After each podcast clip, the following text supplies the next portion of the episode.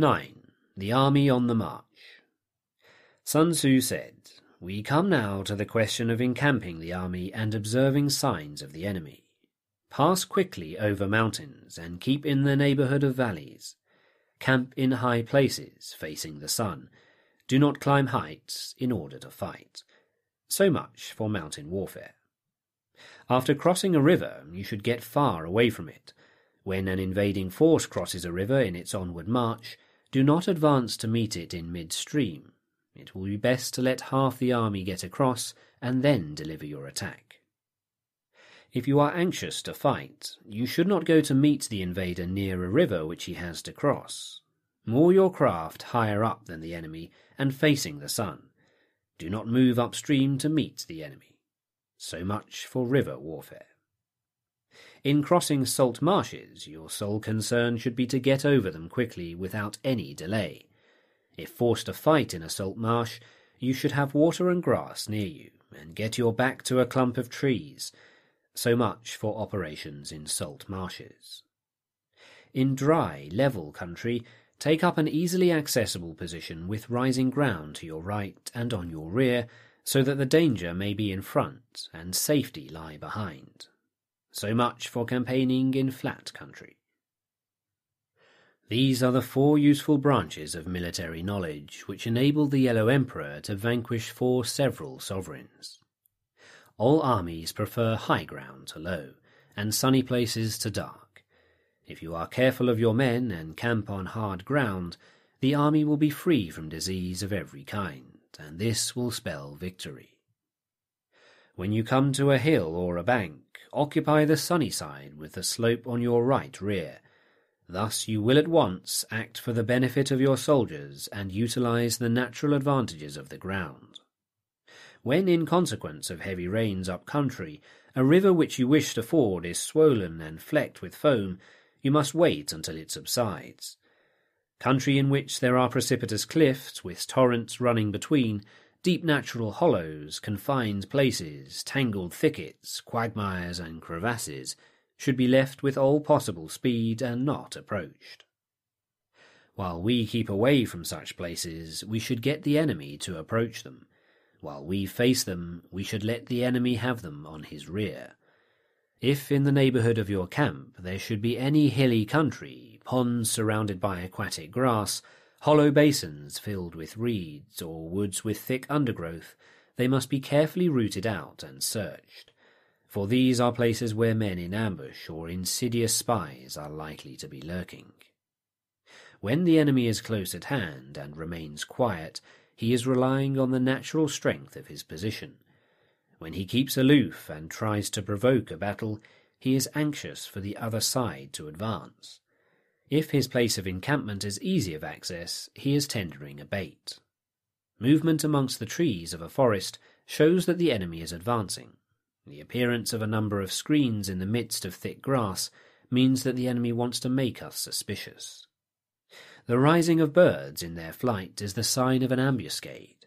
Startled beasts indicate that a sudden attack is coming.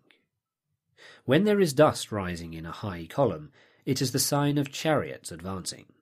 When the dust is low but spread over a wide area, it betokens the approach of infantry. When it branches out in different directions, it shows that parties have been sent to collect firewood. A few clouds of dust moving to and fro signify that the army is encamping. Humble words and increased preparations are signs that the enemy is about to advance. Violent language and driving forward as if to the attack are signs that he will retreat. When the light chariots come out first and take up a position on the wings, it is a sign that the enemy is forming for battle. Peace proposals, unaccompanied by a sworn covenant, indicate a plot. When there is much running about and the soldiers fall into rank, it means that the critical moment has come. When some are seen advancing and some retreating, it is a lure.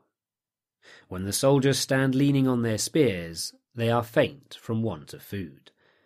If those who are sent to draw water begin by drinking themselves, the army is suffering from thirst.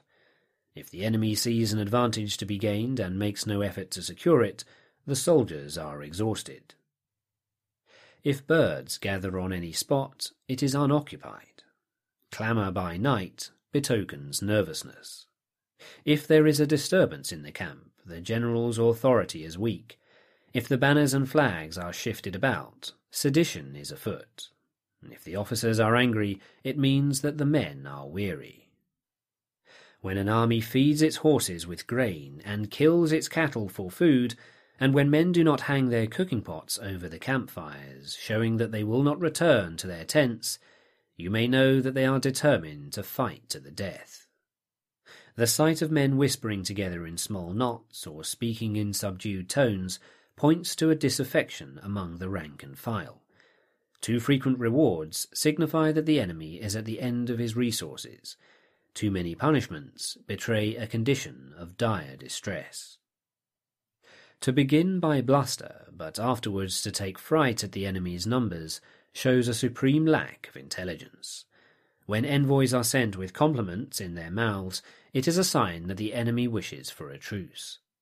If the enemy's troops march up angrily and remain facing ours for a long time, without either joining battle or taking themselves off again, the situation is one that demands great vigilance and circumspection. If our troops are no more in number than the enemy, that is amply sufficient. It only means that no direct attack can be made. What we can do is simply to concentrate all our available strength, keep a close watch on the enemy, and obtain reinforcements. He who exercises no forethought, but makes light of his opponents, is sure to be captured by them. If soldiers are punished before they have grown attached to you, they will not prove submissive, and unless submissive, then will be practically useless. If, when soldiers have become attached to you, punishments are not enforced, they will still be useless. Therefore, soldiers must be treated in the first instance with humanity, but kept under control by means of iron discipline. This is a certain road to victory. If in training soldiers commands are habitually enforced, the army will be well disciplined. If not, its discipline will be bad. If a general shows confidence in his men, but always insist on his orders being obeyed, the gain will be mutual.